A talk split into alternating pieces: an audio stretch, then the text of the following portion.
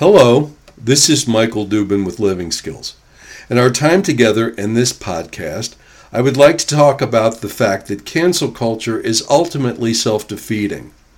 There is an alternative. Cancel culture and smiting. I find it interesting that suddenly, as a society, we all have our drawers in a knot over cancel culture. The left uses cancel culture as a means of testing progressive ideological purity, and the right uses it as a reason to whine and as a weapon to beat the left with. Benjamin Wallace Wells wrote an article entitled Cancel Culture is Not a Movement that was posted on the New Yorker website on March 11th of this year.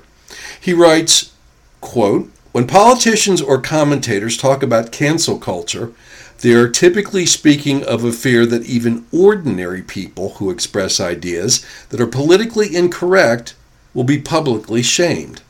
That social media has enabled a universal speech surveillance and that people and institutions are now self policing out of fear of it. End quote. Basically, our version of Orwell's thought police. Wikipedia defines cancel culture as, quote, cancel culture is a modern form of ostracism in which someone is thrust out of social or professional circles, whether it be online, on social media, or in person. Those who are subject to this ostracism are said to have been canceled, end quote. In other words, banishment and exile. Now, gay men are well aware of this phenomenon. Gay men have been practicing cancel culture forever, and doing so in broad daylight, so it isn't new to us.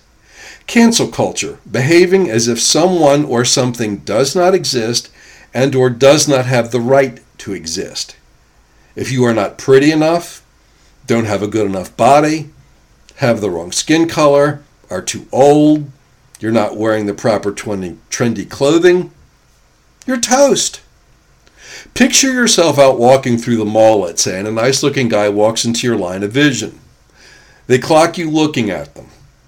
If you are not someone they find attractive, they will look away from you using a gesture I have come to call the neck snap, in which they turn their head, thus averting their eyes, away from you with such suddenness and ferocity, it is a wonder it doesn't do damage to their cervical spines and yet they get to pretend that you don't even exist and thus get to avoid having to acknowledge you as a living, breathing presence on earth. What would be nice would be if we learned to at least acknowledge one another. As powerful as words are, words do not create reality. Yes, there are a lot of hurtful, condescending, demeaning, pejorative phrases out there and I have no issue with it being politically incorrect to use them, as well as morally wrong in many instances. That said, political correctness has been around for a while, and those words and attitudes are still in use. Banning words doesn't fix the underlying problem. If someone calls me a faggot or a pansy or says I'm light in the loafers, well, sticks and stones may break my bones, but you can kiss my ass. Doesn't mean I want you banished from society. Just stay away from me. Your bad behavior is a reflection of you on you and has nothing to do with me. What I need to know is what has made you think and feel and act this way. What would be great would be if we started to ask people what led them to beliefs or opinions we find politically and or morally incorrect and seek to understand. It is the underlying issues of why the bad behaviors continue in spite of political correctness, that need addressing. Yes, human history is chock full of atrocious behavior that needs to be faced and dealt with, but dealt with in the sense of what we are going to do moving forward. Rather than canceling, I think ongoing public reproach and shaming of people or groups is way more effective than banning or ostracism. Now, personally, I would like to see the return of public stocks and pillories. Now, I wouldn't let the public physically harm those thus confined. I simply want them to be publicly shamed for their bad behavior. Dunce caps would be fine. Making someone stand on the courthouse steps holding a sign that says, I haven't mastered three syllable words yet, works for me. You get the idea. As a friend of mine says, If you don't know how to act decently, we'll show you how to act. The problem is that those we judge as being in need of being confined to the public stocks and pillories no doubt feel the same way about us. We live in a world where we all decry the lack of civility and decency and the shamelessness run riot through our society. Banishing, ostracism, excommunication, exile, canceling doesn't make the problem go away. The only thing that goes away, at least for a while, is the particular offender or group of offenders. It was Joseph N. Welch, Chief Counsel for the United States Army, in his confrontation with Joseph McCarthy in hearings before McCarthy's Senate subcommittee, in which he famously asked McCarthy, At long last, have you left no sense of decency? This was widely seen as a turning point against McCarthyism, and I'm quoting from Wikipedia. The problem here is we all no longer seem to have a consensus on what constitutes decency. Canceling is a form of smiting, very Old Testament.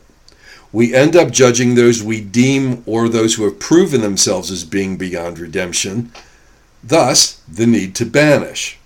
Does not the Judeo Christian ethic teach us in the Bible about mercy and compassion over judgment? Mercy is taught in the Koran. Buddhism teaches compassion and mercy. You get my point. Now, yes, there are those in our history who seem by their acts and or beliefs to be beyond redemption. And certainly for some redemption would be a long, hard road. But who among us at some point in our life has not needed compassion and at least the possibility of and chance at redemption. But here again, those we judge and condemn as either needing redemption or being beyond redemption no doubt think we are equally as lost a cause. Rather than canceling, ostracizing, banishing, public shaming, exiling, etc., how about we learn to talk with one another again rather than at one another? We do still have the facility as thinking, feeling humans to create safe spaces in which we can begin to communicate rather than cancel. We can ask one another, How did you get here? What propelled you on your journey to these beliefs and actions? We don't have to agree with what we hear, but at least we can begin to understand, and in that understanding, odds are, we will begin to once again find some common ground. I hope you have found this podcast of use. If you have any questions or comments or want more information about Living Skills, f- please feel free to email me at livingskillsinc at gmail.com or contact me through my website, www.livingskills.pro. At Living Skills, we offer positive psychology and transpersonal psychology coaching and counseling, spiritual coaching and counseling, and psychological skills training and education. We are especially sensitive to the needs of the LGBTQ community and also the millennial generation, but our services and skills are applicable to and we work with everyone. I hope you enjoyed the podcast and will join me again in the future.